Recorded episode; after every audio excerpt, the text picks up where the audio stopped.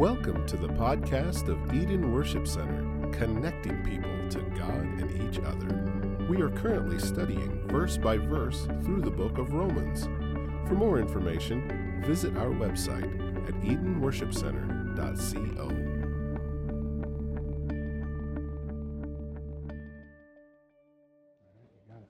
Hola. Buenos días. Dios te bendiga. That's it. That's all I got. That's where we're going to stop.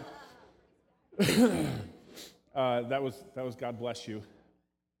I found out um, that while we are on this trip that I really don't know that much Spanish. In fact, uh, I tried to explain to one little girl that I knew just a little bit of Spanish. Only what I said to her was, I know a beak of Spanish. Uh, which I think she got the message like, no, this guy doesn't know anything. So uh, it was pretty interesting. Hey, this morning we want to take a little time. Uh, first, I just want to tell you a little bit about the trip, what we did, um, and then we're going to have a slideshow where we go through a bunch of pictures, and, and then we want to have all the young people come up and the leaders and sort of give a, a brief testimony of what maybe they learned on the trip or uh, what God did in their hearts. And then I'm going to end with uh, probably a two hour sermon on Psalm 139. So, hey. Yeah, yay! No, uh, it'll, be a, it'll be a pretty brief thing. So, uh, just starting, so we, 22 of us left uh, last Thursday, and what's that? 21 came back. Uh, we traded we traded Becca for a Guatemalan kid. So but we, we just had, we went and visited Randy and Brenda Purcell. They're missionaries that we support, if you don't know that. And uh, we got to spend the week with them going to, it seemed like uh, every inch of Guatemala, um, although we, we actually just seen a very tiny bit. It took a long time to get everywhere that we went. Um, we got to, to visit a number of pastors and feeding centers and at the feeding centers, we were able to do um, a, sort of a mini VBS for them, you know, like an hour, hour and a half long. And we did a human video for them, and McKay and Miriam and Serenity and Elisa sang. Justin gave a short message, and then we uh, handed out some candy and then got to play with the kids for a while. That was sort of what we, that was the game plan at, at every feeding center that we went to. And then we also got the opportunity to do a youth conference um, at, at a place called San Miguel, which was pretty incredible and incredibly hot. So uh, I, I did a lot of sweating on this trip, and uh, Caleb agrees. Uh, but at this youth conference, uh, we were able to play some games with the kids, and, and Destin preached for about four and a half hours. And um, not really, four maybe. And uh, I'm just kidding. He did a great job. But we really just got a chance to love on a bunch of kids and to uh, share the love of Jesus with them. And uh, parents, your, your teenagers did a phenomenal job of adapting to all sorts of uh, situations that we weren't expecting. That was one of the things that Randy and Brenda told us at the beginning of the week was, you know, to be flexible, you know, that if there's one thing that's for sure, it's, it's that the plans are going to change while we're in Guatemala. So, and they were right. Uh, it changed often. So, and then the, the, the, last day that we did ministry, we had a, a really neat opportunity. The um, feeding center that we were going to go to at a school got uh, the road between where we were and where they were. There were some indigenous people doing some demonstrations against the government which basically they throw a bunch of tires in the middle of the road and light them on fire and don't let you through. So it would have been dangerous to try to head that way. So we said, all right, well, we can't do that. So what should we do? Well, the people that run that feeding center called the mayor's office and got us permission to go to the Central Park and basically do part of our program there. So we were able to go to the Central Park and do that do our program. Uh, the girls sang, and we were able to do our human video a couple of times, and then go around and pass out tracts. And it was uh, it was a very cool thing. And then after that, they actually invited us into the mayor's office where we got to meet with the uh, deputy mayor and pray for him and pray for the city. Uh, it was just really cool. God, you know, this door closed and we didn't know what we were going to do, and then God opens this other door and uh, we're able to do something even cooler, probably. So that's sort of the rundown of the trip. Uh, this is my beautiful wife, Brandy. Thursday, we will be married for 15 years.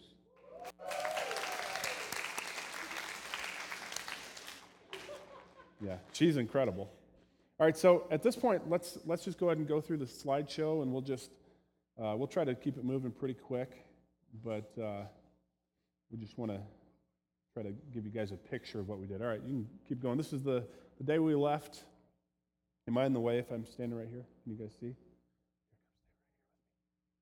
Stay right here with me. All right, go ahead. Uh, that was a couple days before when we were praying. Go ahead.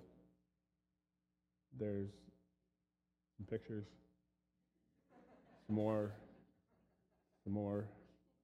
Those two bald guys are handsome. Just kind of getting ready for the trip. Got lots and lots of pictures. Go ahead. Uh, some crazy pictures on the drive. We can see up Becky's nose there, I think. In each van, go ahead. This was this is I really like this picture. This was on our way at the airport. We're walking into the airport. Go ahead. Here was where we were waiting for three hours to get our food, waiting for our plane that was delayed. More waiting. And we're on the plane. Here we were on the plane some more. on the plane some more. We arrived in Guatemala, where we threw all of our luggage in a pile and then had to put it on this bus where we would spend a good portion of our lives this past week. Go ahead. Justin hanging loose. Tyler and Caleb, very excited to be here. Becca and Elisa. All right, so the, the first day we went to uh, went down the, to the coast, and then we went to a feeding center in a place called Iztapa, which is on the coast, and then San Miguel, which is just off the coast and probably near hell, we're guessing. So, go ahead. Just judging by the temperature, it was a great place. I want to go back, but it was really hot. Here, here's the courtyard at the mission house where we stayed a few nights. Um, this was just a beautiful place. We were able to gather around and pray that first morning. Go ahead. Here's a hummingbird that uh, flew into the dining room, and uh, Randy caught it. So here's uh, a picture of some crops, I think. It's hard to tell, but uh, throughout the whole countryside, the whole country is pretty much mountainous. So, uh, and, and they're farmers. So what they do is they farm on the side of the mountain, um, which I assume the Yoder family would enjoy, but not many of the rest of you. Uh, when Randy and Brenda uh, are involved with um, a couple of, or they used to be involved with a, a hospital, and at least on two occasions they had people come into the hospital who fell out of their field. So, kind of an interesting, and we don't get a lot of that in Indiana, right? If you fall out of your field in Indiana, you tripped. Uh, they rolled down the mountain. All right, go ahead. Just some more pictures of the scenery. Just a absolutely beautiful country. Go ahead. Sugarcane, trash. There's lots of trash everywhere. Um, so, I mean, the, the beautiful country was kind of littered with trash. But here's the Pacific Ocean, everybody, and black volcanic sand. It was beautiful and smelled really bad. So we just waited a little bit. Here's a hotel we, we stopped at to go out to the ocean and grab something to drink and eat. More pictures of the same. There's Randy and Brenda and Rebecca. Here's some more pictures of us. All right, this was the first feeding center that we went to. This was a church in Iztapa with Pastor Alberto. Remember his wife's name? Nope. Uh, here is Emma, is his name. There's the pastor there in the back holding a Bible, I think. There they're getting ready to feed the kids. Go ahead. Getting the food around for them. Kids eating. They have the most amazing corn tortillas on the planet in Guatemala. Here is um, us doing our human video for the kids. Justin speaking and Randy translating. Same place. Here we had a cross um, that we were having the kids come up and stick their, their sins and concerns to. Here's Asher explaining the, uh, the jelly beans that we handed out to them that, that sort of gave a picture of the gospel. So Ash did a great job doing that. Here's Tyler giving his testimony. Here's the uh, parachute that was much too big for any space we had the entire week. Joe thinks that bigger is always better. It's not always true. Here we were doing some face painting. Uh, we just had we got a really great opportunity to just love on a bunch of kids everywhere that we went, which was pretty pretty great thing. Here's the second place we went to. This is in San Miguel. This is a little village uh, just off the coast that uh, they just got power in this village six years ago. So it's a pretty, uh, there's a lot of poverty in this village. Lots of pigs alongside the road. Um, this is a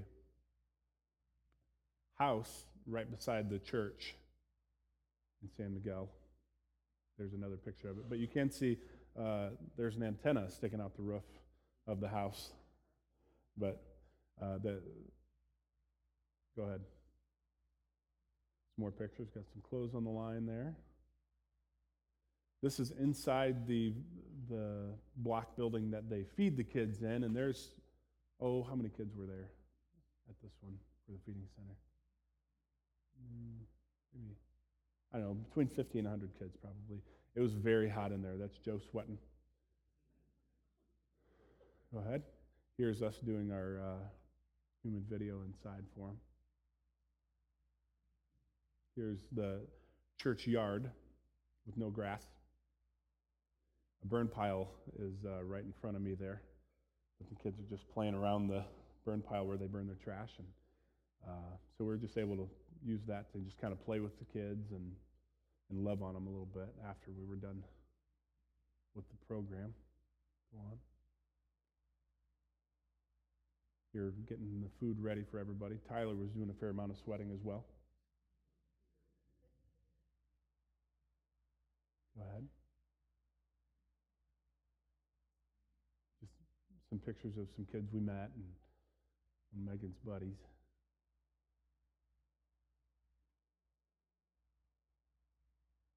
We wanted to put a few of the kids in suitcases to bring them home, but we didn't uh, yet. This was actually the following day at uh, the youth conference. We started out by playing a pretty epic game of electricity with three lines. Um, we started out where the kids were, you know, just squeezing each other's hands. By the end of the time, they were yelling that the electricity was coming. So. Uh, I don't know what the Spanish word for cheat is, but they were doing it. This was uh, the worship time at the youth conference. Here's Destin preaching, and uh, our interpreter, Ian.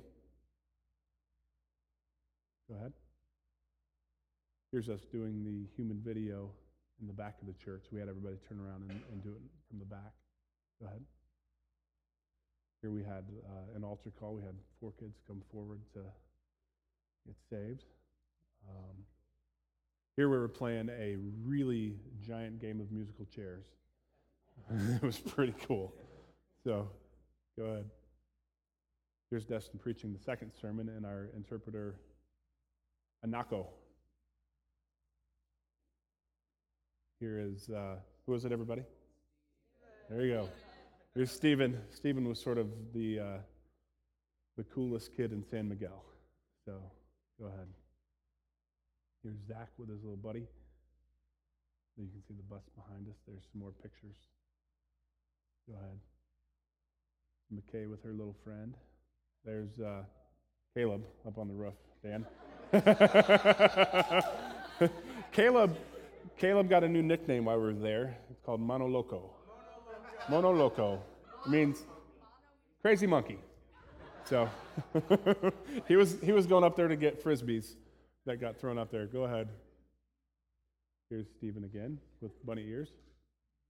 Here's Becky kissing the uh, local kids. She tried to kiss everybody, guys. Don't let her fool you. Go ahead.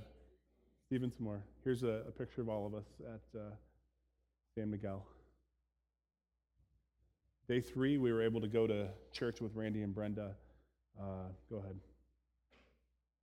We went to their Spanish speaking church in the morning and then their English speaking church at night. So go ahead. They were kind enough to uh, translate for us while we were there also, which was great. Go ahead. This is just pictures of the inside of their church. Worship time. Hmm? Yeah, it was their 20th anniversary celebration at the church. Here was a uh, a band that sang uh, classical Spanish music, which was incredible. Their guitars. We should play it for them sometime. Go ahead. Here is their church that they go to in the evening. It's a union church, uh, an English speaking church. Go ahead.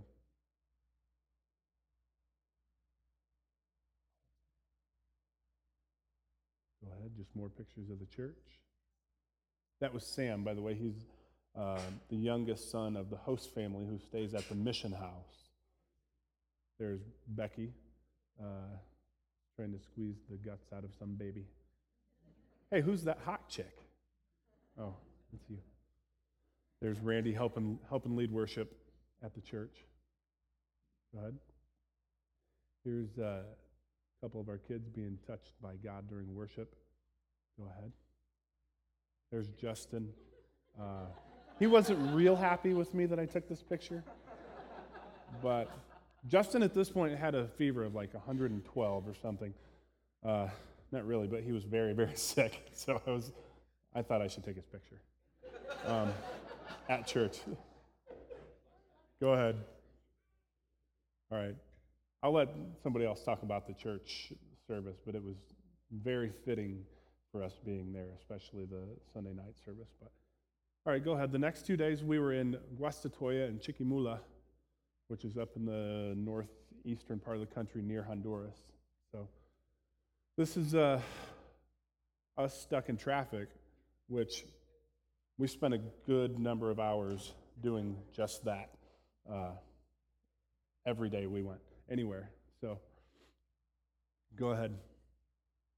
There's sort of a typical view of housing, um, a mixture of tin houses and uh, block houses, concrete houses. So go ahead. Some more houses. Here's a uh, mudslide.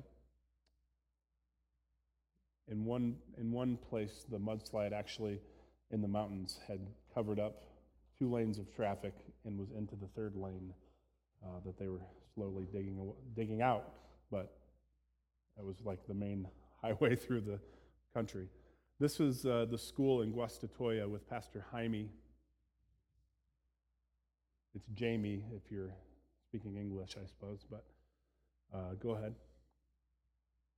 There's Pastor Jamie and his daughter in law. Here's McKay and Miriam and Serenity and Elisa singing. Oh, yeah, that hallway uh, was the only room that we had to, to play with the kids. So there were 207 kids and us playing in that hallway that was well over 100 degrees. So pretty interesting. Uh, here's us doing human video again. Jesus. Uh, there's Asher sharing his testimony and uh, Randy translating. Here's Rai Rai giving her testimony, which, by the way, after Randy and Brenda heard her testimony. They wanted her to come back to San Miguel and do it again. So we'll see where that leads us. Here's classrooms. They had six or seven classrooms off of this hallway, and uh, six, was it? And no air moving at all. Go ahead. Here was us uh, trying to explain to the kids what games we were going to play. Go ahead. Here is us uh, getting ready for a big round of Duck Duck Goose. Here's us playing with the parachute that's too big and playing Duck Duck Goose. Here's us getting ready to play some electricity again. Go ahead. Do a little face painting in one of the classrooms.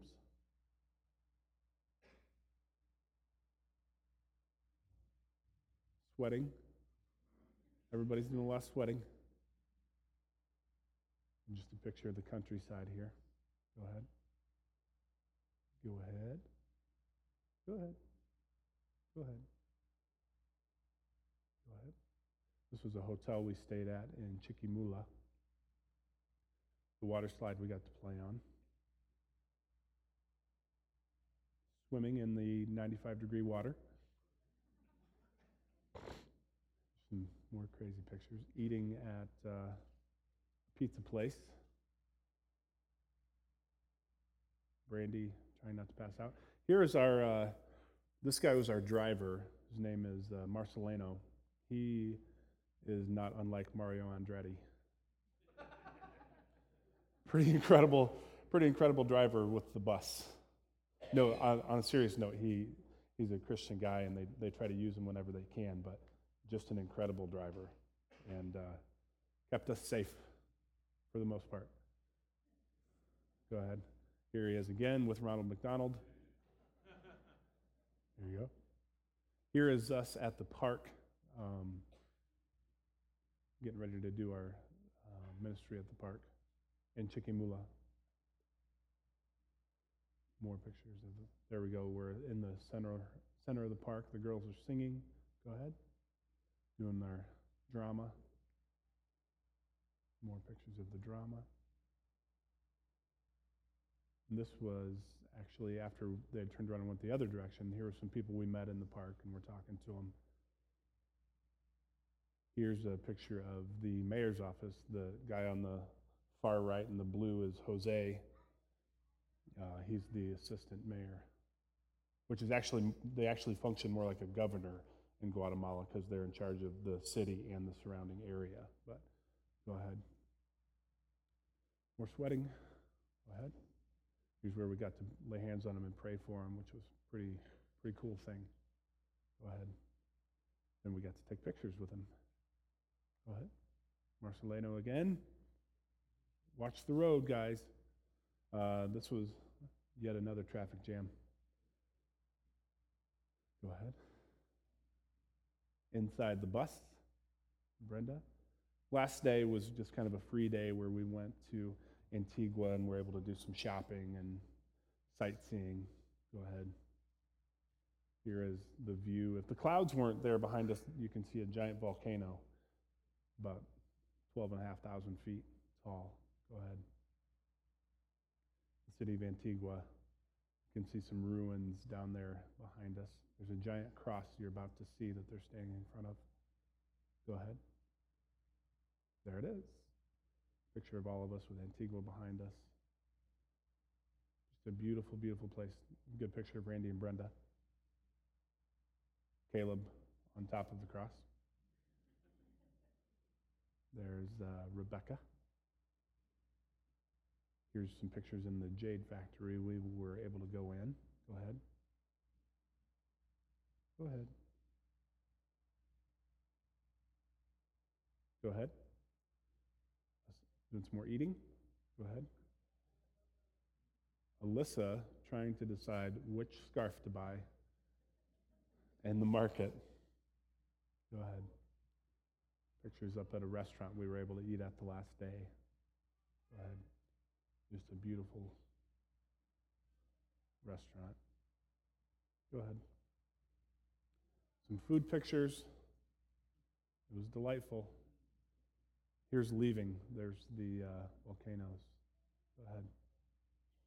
There's the three volcanoes when we were up above the clouds. So go ahead. That's it. All right. So at this time, I'd like to invite the young people to come up and, and share something uh, that was meaningful on the trip, maybe something God showed you or something you learned on the trip or your favorite things. So I've got kind of an order we're going to run through.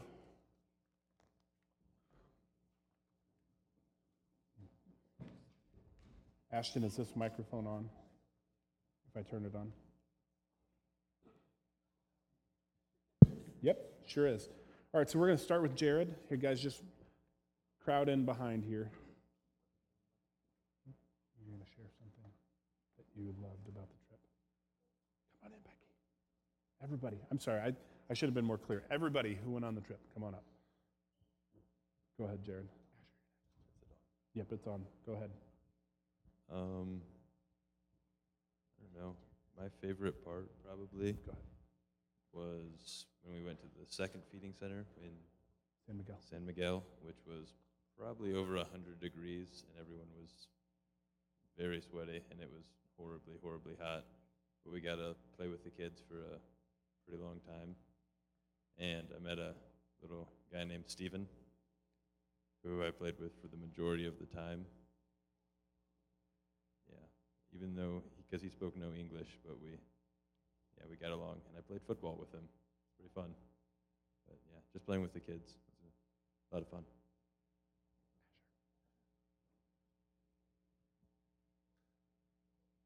Um, my favorite part of being there was probably the fact that even though barely any of us spoke Spanish enough to talk to the kids, we were still able to communicate God's love to them, which was kind of awesome. And uh, also, God was able to use me to speak to a couple of the kids that came with us and uh, kind of help them through some difficult things, which was pretty awesome also.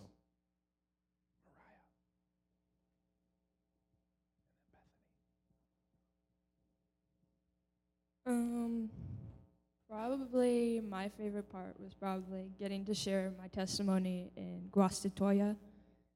Um,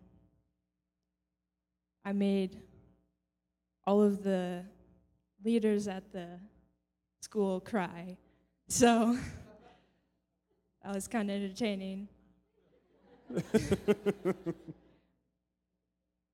and then afterwards, after sharing my testimony, the pastor and Brenda came and told me that like they could just feel God using me in this situation and Brenda wanted me to come back to share my testimony at San Miguel. So that was kind of awesome to hear.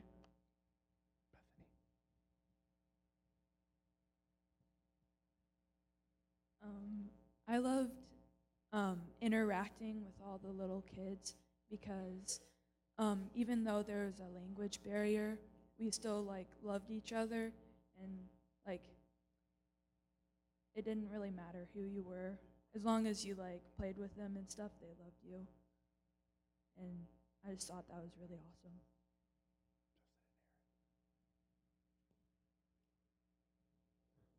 Mr. and Mrs. Gagley.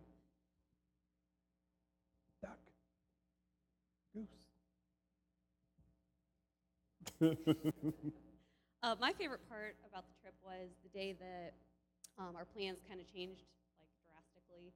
We were going to go to the last feeding center, and um, that didn't work out because of the demonstration that people were doing on the road. Because I was super short, I know. Gotcha. Um, it was a neat thing for us to see that, you know, even though we had a plan and it was a good plan, it wasn't God's plan. And so, you know, it was cool because instead of going to a feeding center where they preach the gospel daily, we got to go to the park where some people hadn't ever heard. So it was kind of neat to to be there and be able to do that and kind of watch people around and watching the kids do their program. Uh, close second favorite would be when we were on the bus for five million hours, and Joe had decided he was going to name our baby on the bus. So this, he decided that he was going to take uh, everybody's name and he's going to take the first letter of everybody's name, and he was going to make a name for our baby. And so, baby uh, Jed Zerk Zab Kamers Mc whatever uh, will be born in September and uh, have a real unique name. Old Jerry. Jer, Jergapsk. Jergapsk. Yeah, anyways. Um, the, the whole trip, God was really speaking to my heart specifically. Um, you know, first of all, I know Joe said it, but your kids turned out to be pretty amazing on this trip. We just every single day, multiple times a day, we got to be so proud of them as they were doing things honestly we never expected them to do. Uh, and we didn't have any issues, which we did expect to have. they were just they're just a great group of kids, and you guys really came together well, and we're very proud of you. Um, also, though, that I didn't mean to say that. that anyways. no, I did mean to. anyways, the whole trip, God was really speaking to my heart in how God is so much bigger than Honeyville. And, you know, you say it out loud and it, it sounds like, well, duh, you know. We sing it in Sunday school songs God is bigger than the boogeyman, or, you know, that's, I guess that's Veggie Tales. But being there, being there and, and seeing God working these kids' hearts and working in my own heart um, and getting to see getting to see the churches that we went to on Sunday. Specifically, I think Sunday was probably my favorite day out of the whole week, even though I was sick the entire day, really bad. Um, you know, in the morning we went to a Spanish speaking church and they did translate the sermon, but the rest of it was in Spanish. And so we had really only little idea of what was going on. Um, but, you know, getting to, during the worship time, they were singing in Spanish. I recognized a few words that were they were projecting on the screen, and being able to worship God, even though I had no idea what was going on, really, uh, just feeling the presence of God there with those people, it was it was really really touching. And then, you know, as the day went on, I got sicker and sicker, and I realized I've got a fever, definitely have a fever, and we still weren't done with the day. We had to keep on going. So we went to the English speaking church, which I think Jenny's going to talk a little bit more about. But specifically, there, God was, um, you know, I was, I could barely raise my hands. I had so little energy, and I just felt so horrible, and it was hot. And I, I didn't want to do anything. I just wanted to lay down and people to leave me alone. Um, but then, as soon as the worship time started, God spoke to me and said, "You need, you need to worship me no matter what. No matter if you have a fever, no matter if you're feeling good." And you know, Coincidentally, that was also the very first song, Blessed Be Your Name, you know, on the road marked with suffering or when the season is great. And so I was able to um, experience just a great time worshiping Him. At the end of that, I fell asleep during the sermon. But I really believe God made me, so I'm excused. because when I woke up, I was, I was healed of my fever and I was feeling a lot better. Um, but I gave it to you guys. I was the very first to fall, but they, they started falling like flies after that, getting fevers and feeling sick. So, anyways, it was, it was just a really wonderful time feeling God working in my own heart and then seeing in your kids just really stepping up and maturing very quickly in a way I didn't expect. Elisa. And then Alyssa. I think my favorite part was when we were on the bus for a long time. Like most of it, like even though we were all tired and hungry and had to go to the bathroom, we started talking and we just got to know each other more than we ever would have if we didn't have to get on stay on the bus that long if we had to like if we were all sleeping or had our phones and were playing on our phones and stuff like that. And the distractions we have around here we just got to know each other way better than we ever would have. Very true. Alyssa.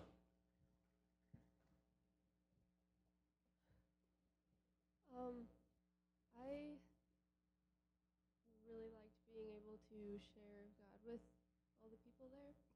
and um, I liked. I thought it was cool to see how happy we made the kids when we played with them. And it was just fun to get to know all of them a little bit. And yeah, it was a lot of fun. Caleb. Uh, my favorite thing was probably playing with the kids at the feeding centers and being able to show them the love of God. But also, uh, God did a lot of work in me, probably more than I was able to help all the kids there. Like that picture you saw of the kids on the floor, that was me. uh, uh, I was really touched by him, and I think that if I wouldn't have gone, I wouldn't have been able to have that privilege to become closer to God. Becca, good job. Hi. Um, They're a little Guatemalan, everybody. um, my, I would say my favorite part was hanging out with the kids, but they said to be a little more original. So, um, my favorite part was um, when during the youth conference, um, they were singing before and after, and um, even though I didn't know one word of Spanish, so I couldn't really. I didn't know any lyrics when we were worship, worshiping, but uh, that was okay because worshiping isn't really about knowing every single word and singing it perfectly to every single song. Um, worshiping, it's a, it's a, lay, a way of life. It's a, um, it's like it's just submission to God and surrendering all your heart, soul, and mind. And I liked how I could do that without um, knowing one word of Spanish, not really knowing any songs. And at the end of all, we were just worshiping one God, and that was really awesome. Um, I really also liked musical chairs. Um, I didn't win though. Um, You almost I got won. I got fourth place. Um, but that's okay because I didn't really have that much of advantage because all the nine-year-olds were taller than me. they were pushing me onto the floor, and that's why I didn't win, guys. That's why I didn't win. All right, Jenny and Dustin. Jenny and Dustin. And then Becky. I'll go first because Dustin will talk too long.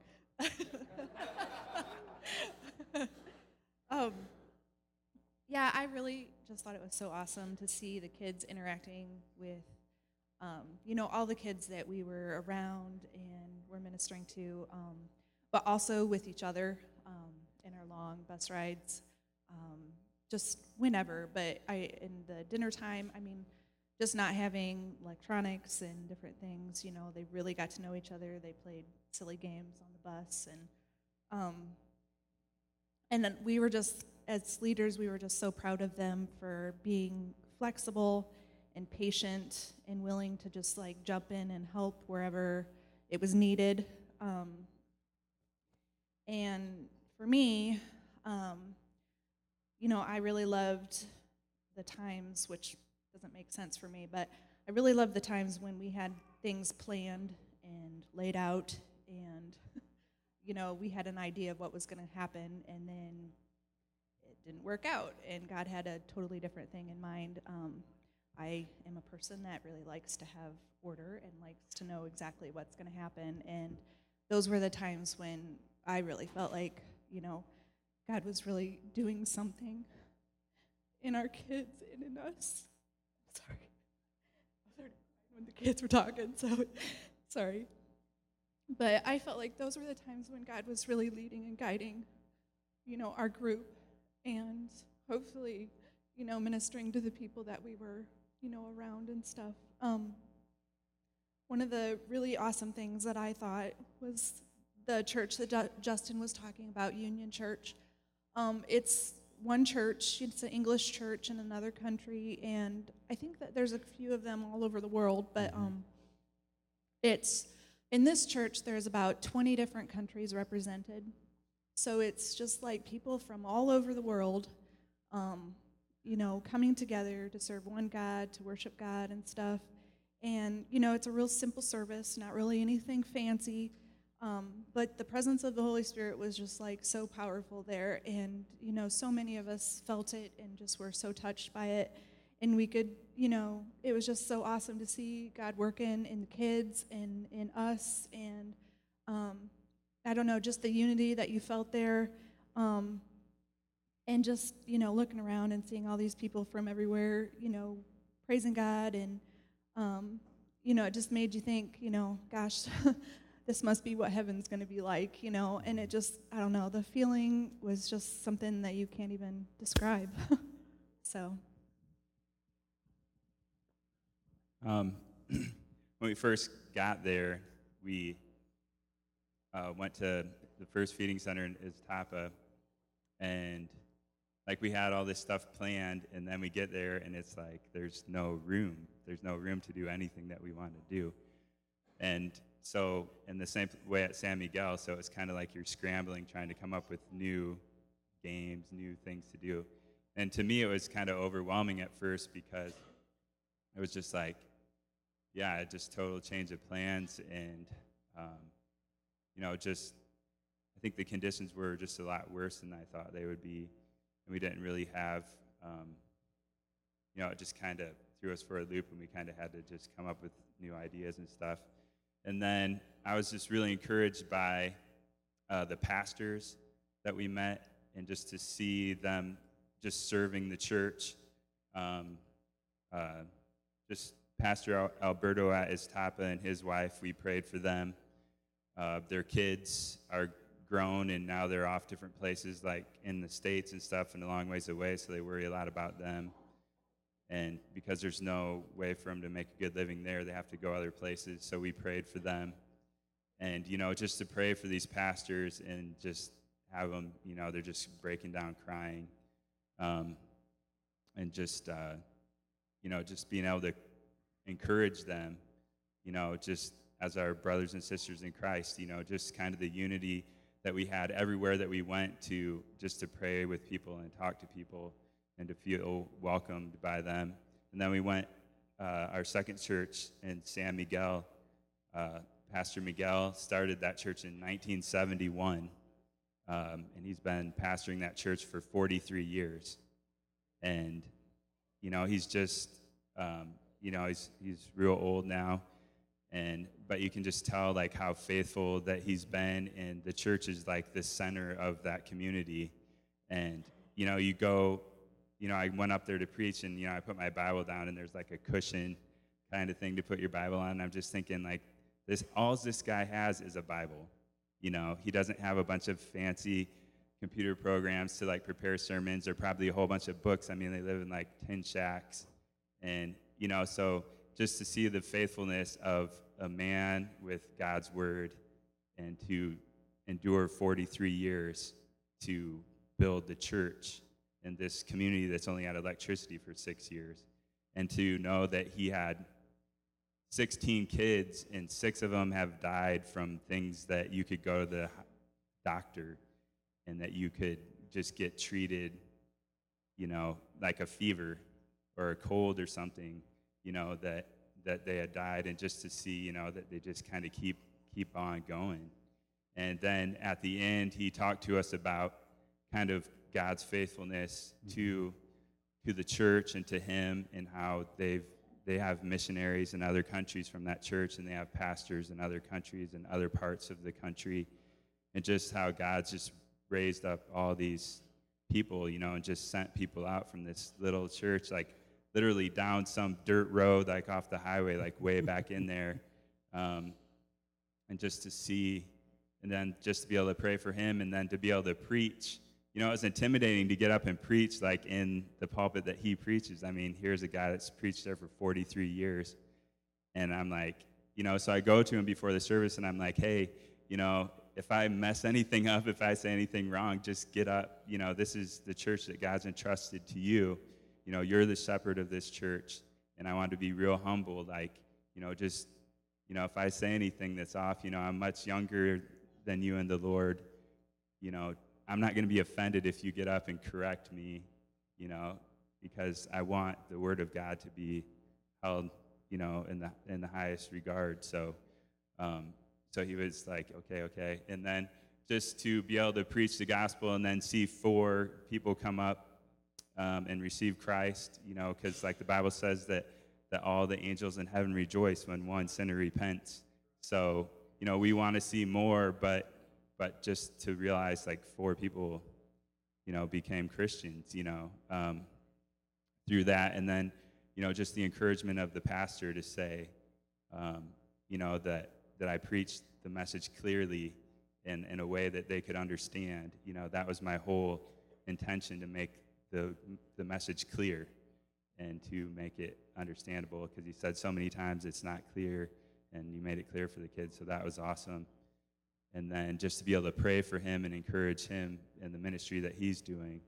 And then also, um, Pastor Jaime and Guastatoya, he was just a guy that used to just drive around and talk to people on the street.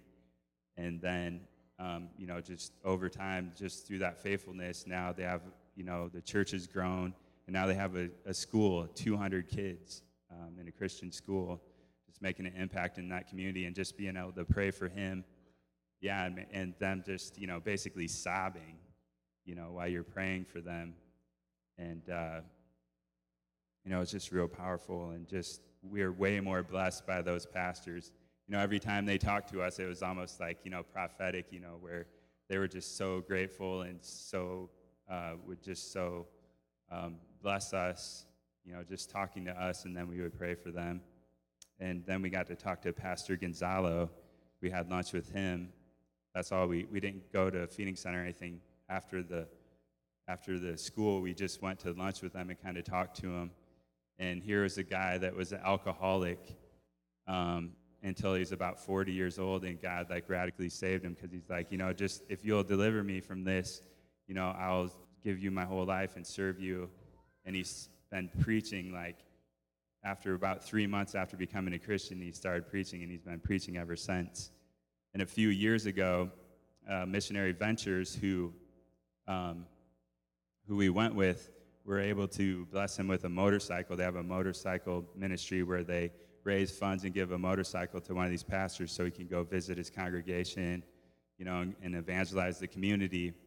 And one day he was pulling out of his driveway and he got hit by a car and then he got ran over by a truck and they thought that he was dead. And then one of his kids is like, No, I think he's still alive. And uh, they got him to a hospital, but they cut him open. They couldn't do anything there. So they had to take him to an, another hospital, and they cut him open, and they're like, we can't do anything for him. And finally, they got him to the third hospital in Guatemala City, and they were able to save his, you know, save his life, but he lost a lot of his intestines and different things. And, uh, but he's still going, you know, I mean, after being hit by a car and run over by a truck. Um, you know, just to see like how faithful these guys are and the kind of things that they have to endure and just the way that they are serving the Lord and being faithful is just really convicting. And then they were they're like in their late 60s now and they had this little girl with them and come to find out it's their daughter that and she's like in kindergarten or something. She's like 6 6 or 7. Seven. And a few years ago somebody was going to um, just abandon this little girl. They're like, I have a kid, I can't take care of her. And when she was born, she was only like six months into the term, and she was just like really small. And uh, they're like, no, we'll take her. And uh, all their kids were grown, and they were like 62 years old. And, uh, you know, but he said, you know, that Christ has done so much for me, and he saved me when I was in a really you know, sorry state and poor condition. He's like, like I should do this for this little girl, you know. And um, so they adopted her, and God just allowed them to. Basically, they just went down to the courthouse. They got this little girl because you know sometimes people will just abandon these kids and they'll just leave them for dead. And um, they went down to the courthouse and basically got her birth certificate, and they asked, okay, for the mother's information, and his wife gave her information, like 62 years old. Okay, this is my baby. And he gives his, so they write all of her stuff down name, social security, all that stuff. I don't know if they have social security, but Um, and then they ask for the father's information, and he writes down his information. And then they ask for the name of the baby, and they're like, uh, Ruth, Ruth Abigail, then the mother's name, and then their last name. And they didn't ask any questions. It was just like, okay, here's this 62 year old couple that just had a baby. And they didn't have to go through this really expensive adoption process like we have in our country that costs like 15,000 bucks. It's just like, okay, you're the parents, put them on the birth certificate. So it was just awesome to see the way that they're serving God and just really just pouring out their life for the Lord. And then um, uh, Sarita, who worked in the park with us, that we were supposed to go the feeding center that she runs. There's 180 kids up there. And at one time, she was like a news anchor on TV or something. She did like the news. But she ended up having God kind of put a conviction on her heart for these kids.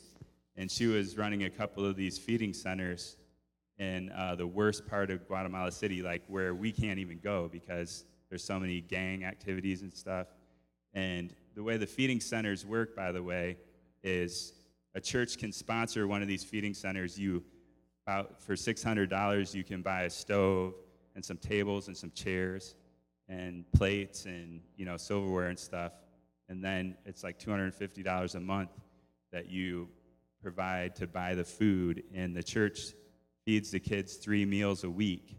And it's a way for the church to build uh, you know just a good relationship with the community because, because they're taking care of the kids in the community. And because they don't have like a welfare system or something like we would here you don't just get like $600 check in the mail for food every month. If you don't have food you, you just starve.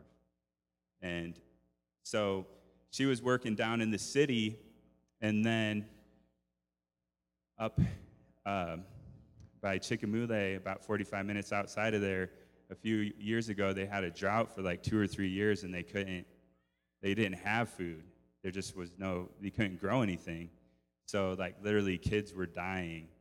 Uh, lots of kids were dying up there. So, she moved out from the city out to the country because there were kids, like, literally, kids burying kids. They would just, like, wrap the kids in, like, some banana leaves and, like, dig a hole and put them in the ground. So, um, since then, they moved the ministry up there and have grown it to like 180 kids, and they started a school.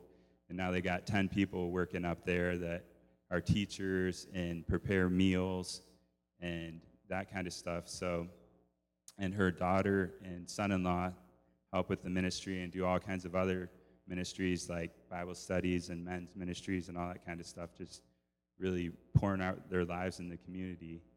So, I was, in, so I was mostly encouraged to see the faithfulness and the, how committed these pastors were, and just it was such a privilege for us to be able to go in and pray for these guys and just kind of hold their arms up a little bit and just mm-hmm. to see um, how they're just pouring their lives out for Jesus. And that just really made me have a lot of um, convicted me to the point of am I am I living my life that way that that I'm pouring my life out for the Lord and serving him and serving his bride that he laid his life down for that he calls me to do the same thing and and that you know it's my hope that I could live that same kind of way where I need people to come and pray for me because I'm working so hard that I need encouraged you know, am I doing that? Am I, am I working that hard for the Lord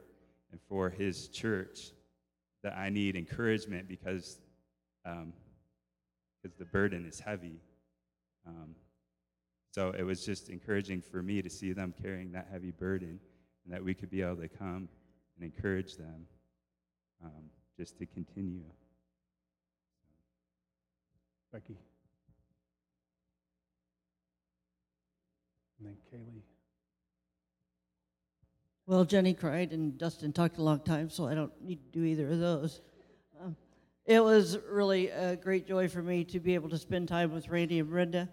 I did get to meet them last summer for two hours at a restaurant, which really wasn't enough. But um, I think what affected me most was culture shock because the first morning when we were riding down through the town to go over to the coast, I'm looking at these houses with rolls of barbed wire on the top, and then it looks like they took a bunch of pop bottles and broke the neck off and set a whole bunch of them there with, and I'm like, this is awful. She says, no, this is a good part of town. okay, I don't want to go to the bad. But um, to get to the San Miguel Church, we were on this gravel road forever, seven miles, I think it is back there. But um, we were meeting, it was barely one lane, and we're meeting these big um, dump trucks that are doing some project back in there. And we're going over these little bridges that sometimes have a little thing beside them and sometimes don't. And um, at one point, I looked down, and all I saw was the water. there was no road, there was no edge of the bridge. It was, and I wasn't sure where the ti- back tires were going to go. And I kind of yelled, and the bus driver just cracked up because he knew exactly why I was yelling. Because so the next toll he came to, he stopped. Thank you. Going, keep going. But um, it was it was tough back there. The the road was all gravel, bumpy, and for probably six of the seven miles, we didn't see people. There were cows, there were trees, there was green stuff, and then boom, here's a wouldn't you know, saloon and a church and a school. And everybody said it was hot. No, it was hot. it was it was awful. It was really, really awful, especially over there on the coast. And these kids are getting sick and they're sweating to death and they're putting on these black t-shirts to do this video thing and I'm sitting there going, "Yeah, I'm dizzy. I can't stand up without feeling like I'm going to fall over." And then the words don't come to the music. And they just kept right on going. They were absolutely amazing. The more they did it, the better they got. And I think the hotter it got. But they were really, really wonderful. Um,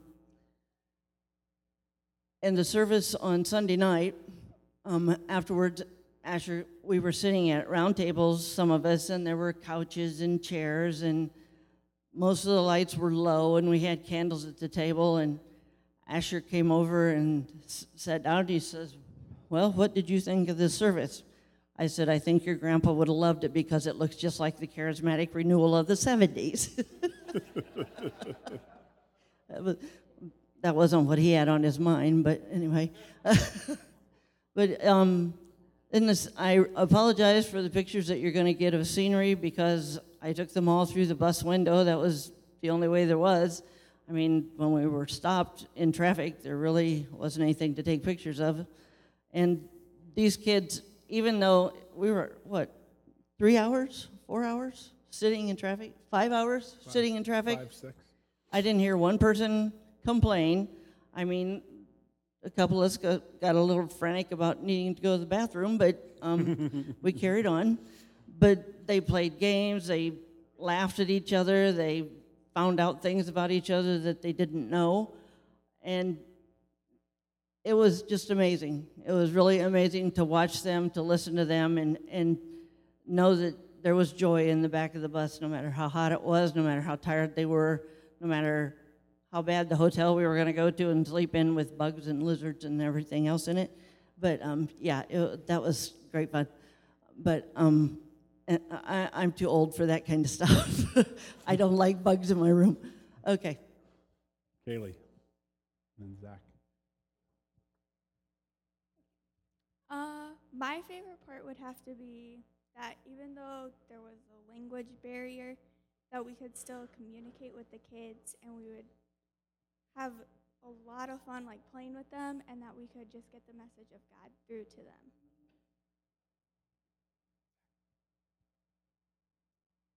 Hello. Hi, Zach. Um, I'll start with one of my favorite parts. We were at the the English church in the night, and uh, this was a very humbling time for me because I have a, lot of pride in my myself and my family. So this whole experience was definitely it showed me humiliation because with pride you can't really do stuff I don't think how you normally would. And at this church, uh, God spoke to Caleb, so he was down. He was um, having a little struggle, and then I went down with Caleb, and I prayed for him. And then God just like blew up in my face. He said that I need to think less of myself and I need to show more love.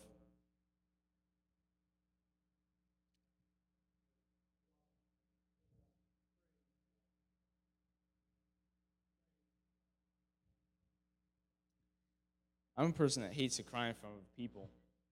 Just even crying by myself, I feel like, wow, I'm a big baby. but um, crying for the right reasons is good. And not a lot. I don't cry a lot. When I'm mad, I I I uh, will break stuff, which is not good. So I probably need to do more crying. um, Asher and Caleb, they helped me out a lot on this trip. Asher kept a lot of peace me. He talked to me and he would calm me down when I get frustrated. And Caleb, he was just he was just always there. When you were down and you needed a friend, Caleb was he's right there. Then these people are like family.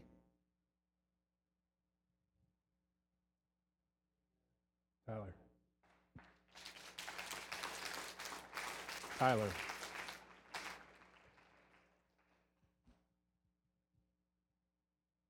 I'll remember a lot of stuff from this trip, but two things really stick out.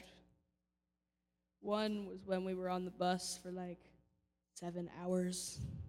It was horrible. I mean, I just feel like I bonded with you all a lot more. Some of you were just yelling at me to stop singing.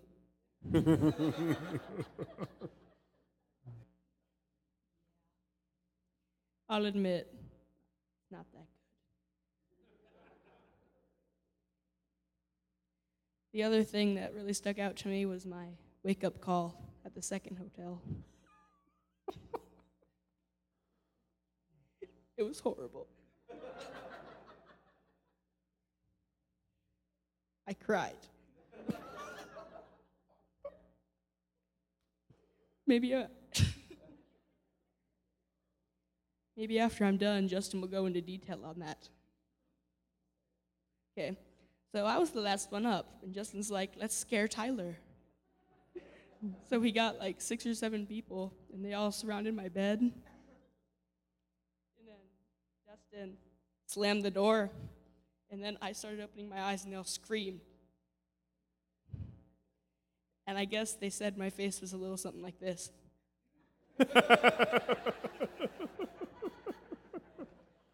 then I cried. Brandy. Brandy.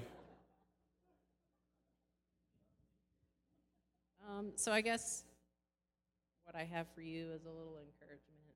Um, one morning while I was reading my Bible and doing some devotions and stuff, um, I have this paper in my Bible that I had uh, taken notes a while back when Vic Hildebrand came, and um, one of the sermons, or the sermon that he had done when he was here was uh, "Stay thirsty, my friend," and um, I've had that paper in my Bible, and at the time, I really felt like um, it was a really good word for our church, and so I've kept it in there. And this paper just like kept falling out my Bible. I almost lost it on the bus, and so I was like, okay, I'm sticking it back in there because I never really, you know, like I've just always kept it in there. And um, so I started reading through this paper, and um, one of the things, one of the statements that Vic had made during that sermon was um, that we are the salt and that God wants us to cause others to thirst. And then he asked the question, how do we stay thirsty? And um, I had answered on my notes um, that Vic goes to the places that his church is, his church supports. I think he had been talking about Turkey at the time, maybe. Um, and so basically, my answer was missions. You know, was one of the answers was missions, and um, and yeah, just like all the others were saying, most of my thoughts on this trip was, if if you parents could see your kids, you know, um, that you would be so proud of how they were reflecting Jesus to these kids and um, playing with them and touching them and, you know, using people's bathrooms that were horrible. And, you know, I mean, um, in San Miguel, a lot of the kids had bugs crawling on them and just, you know, just conditions that we will never know and um, places that we will never have to live in. And, uh, and yeah, just a lot of my thoughts were, man, I just wish these parents could see their kids, you know, doing God's work. And, and uh, I know that for us with Jared, we've really noticed that anytime we've ever taken him and, he's had to give of himself and, you know, just give to other people, that he just comes alive. Um, and uh, so, yeah, one of my thoughts was just, you know, you don't have to go to a faraway place to do that. You know, you can you can get involved here, whether it be your whole family preparing a meal and taking it to somebody that needs it, or you know, just um, just giving of yourselves. And um, so, yeah, encouragement would just be to um, find ways to get out there and um, do things for God and give of yourself and then go tell others about it because it's kind of, you know, it kind of catches on that, you know, you're excited and then people get excited and then they want to do stuff and, you know, and just, um, I think this mission trip was a really good thing for, for us as leaders and for our kids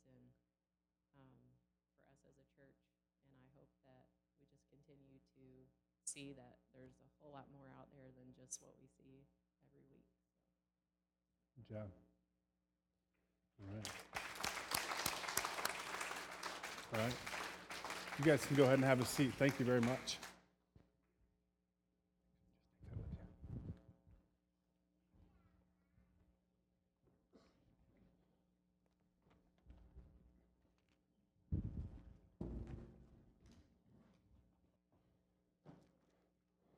All right.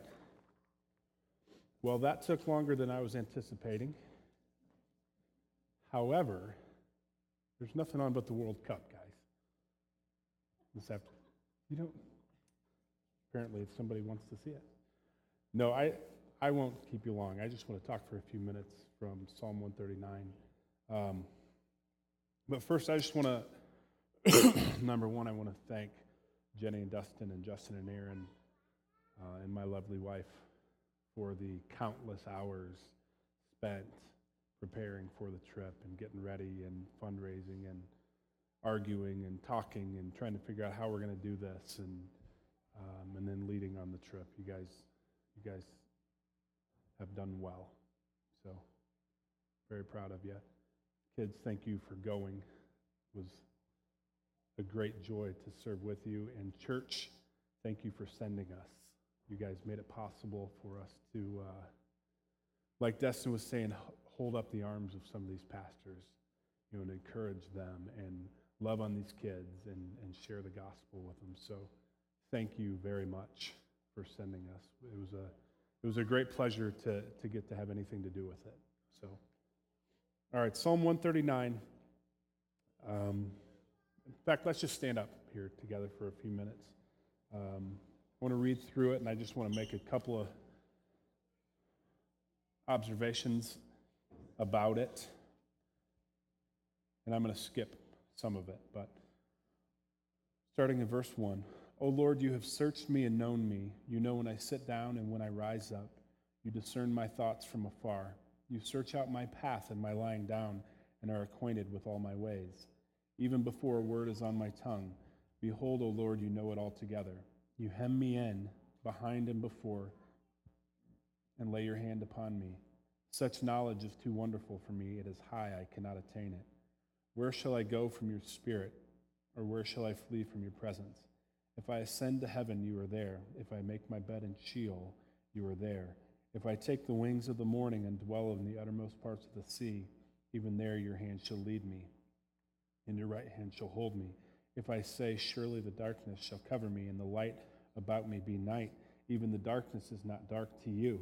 The night is bright as the day, for darkness is as light to you. For you formed my inward parts, you knitted me together in my mother's womb. I praise you, for I am fearfully and wonderfully made.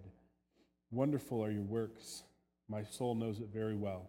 My frame was not hidden from you when I was made, being made in secret. Intricately woven in the depths of the earth, your eyes saw my unformed substance. In your book were written every one of them, the days that were formed for me, when as yet there were none of them. How precious to me are your thoughts, O God! How vast is the sum of them! If I would count them, they are more than the sand. I awake, and I am still with you. Skip down to verse 23. Search me, O God, and know my heart. Try me and know my thoughts, and see if there be any grievous way in me, and lead me in the way everlasting. Let's pray. God, thank you for this, for your word. Thank you for what you did in this past week and a half, God, and I pray that you would speak to us here this morning, even if it's just for a minute. God, I ask that you would be exalted and glorified. In Jesus' name, amen. You can have a seat here. Um, this was the passage that we, uh, we worked through during some of the mornings when we had devotions together, so I just thought it might be fitting um, to go through it with you all. And I, I think as we look at this, it's pretty fitting um, how God has orchestrated everything behind the scenes. Um, I know one of the things that was so amazing is that this, this Union Church that we went to on Sunday evening, the message that the pastor preached, you know, all of us just kind of felt like, man, that was, that was for us. Like God, million years ago, set a course of action that would put that pastor in that church preaching through that passage and get us from Topeka to there on that Sunday. He would, he would, in fact, make enough snow in northern Indiana that would make us push the trip back five more days, that would put us in that church on that day to hear that message. It's pretty incredible, right? I mean, God's providence and his sovereignty is mind boggling. And that's sort of what Psalm 139 is all about here. He's saying in verses 1 through 6 that God knows everything and he knows everything about me. Right? He does he knows everything about Pastor Miguel down in San Miguel. He knows everything about Pastor Harold in Topeka. And he knows everything about the pastors in Indonesia. And he knows everything about everybody. It's insane how much God knows. That's the big idea. That He knows everything about us, He knows everywhere that we're going. God was aware, first and foremost, He was aware of when we were waiting for our plane in Chicago. He was aware of us. He was aware of us as some of the kids were pretty nervous about getting on an airplane for the first time. He was aware. He knew their fears, he knew their thoughts. And then we see in verse 7 through 12 that not only is he aware of it, but he's there. He is everywhere. I mean, I can, I can tell you with 100% certainty that while you all were here in northern Indiana talking to God on sun, last Sunday, we were in Guatemala talking to God, and God was talking to us at the same time. God is everywhere all at once, we see here. Not only is He there, but He's intimately involved with all of us. And He leads us. You know, He led us as we were, you know, on this trip and we had these plans to go to this school and this feeding center, and God said, You're not going there. And we're like, But we're on a missions trip, right? We, we think we should do missions while we're here. And So he says, okay, here's these people that have never heard. Go to this park and you can do this. He, he led us the whole way. In verses 13 through 16, then we see here that not only has God been aware of us, has He known us, has He led us, but He made us.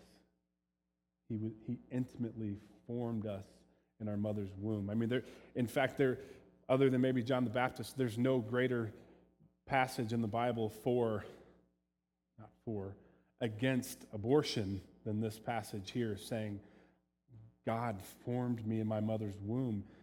You don't take what God is forming and kill it. You don't do that. God has a problem with that, right? But then we see here that the psalmist David here, as, as he gets to verse 17, and, and he's thinking on how the sovereignty of God and, and how God is so massively huge and massively big.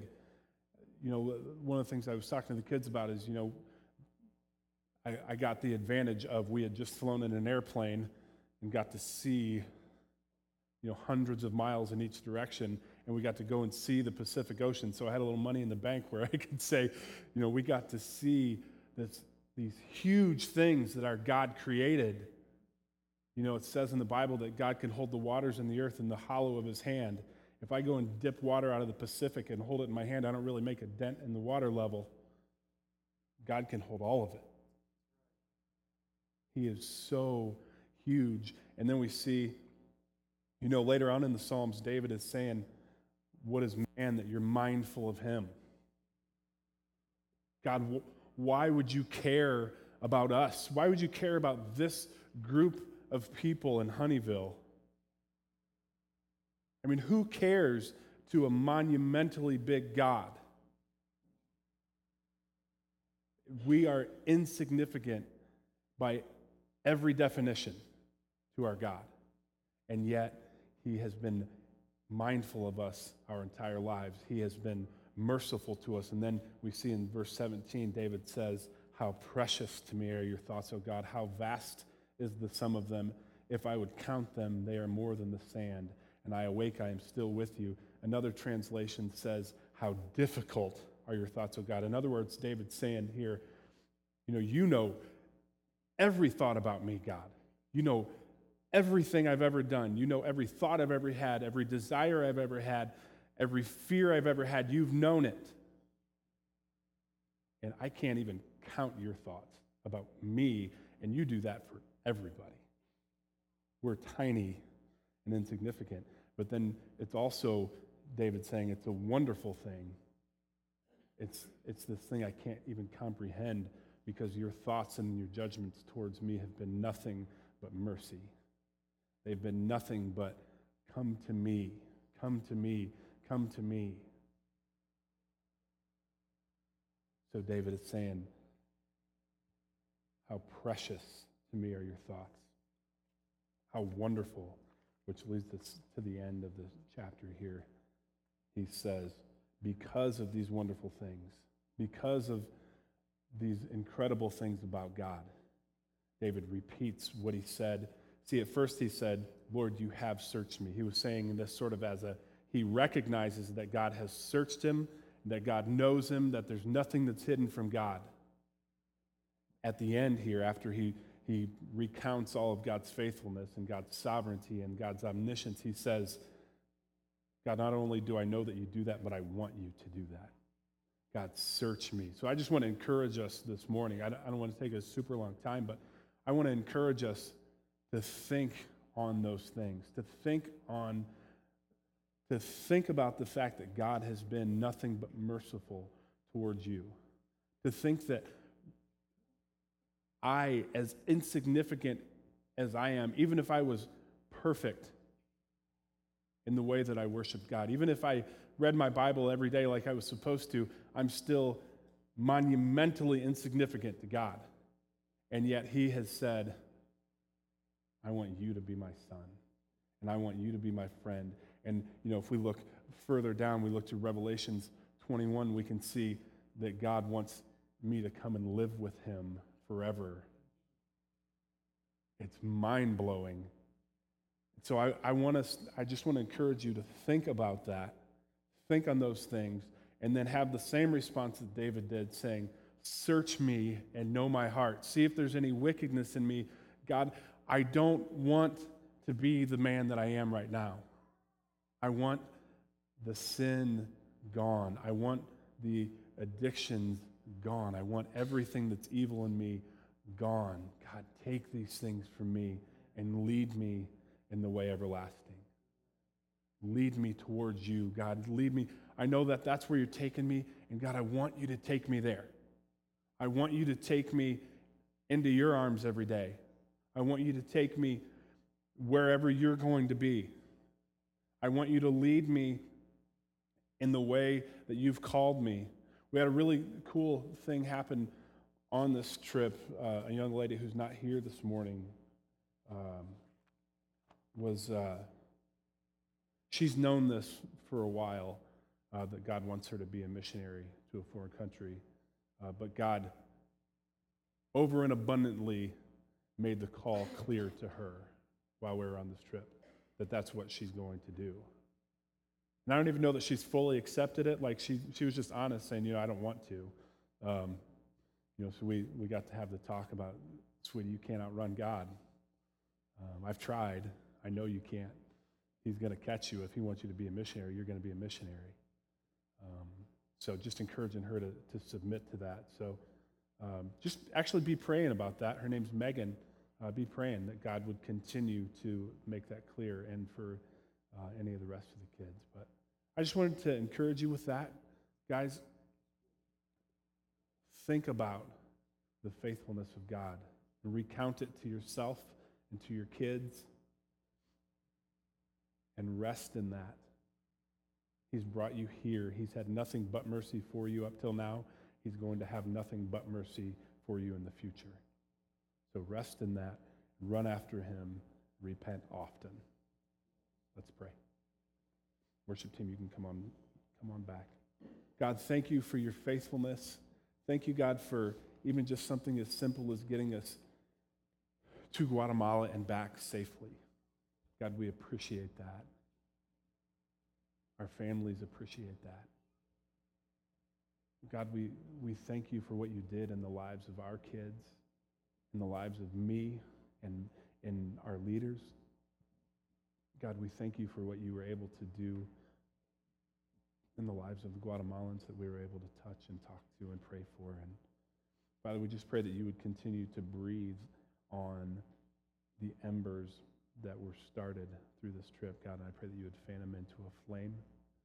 And God, I pray that you would make us not just a missions loving church, but a missions sending church.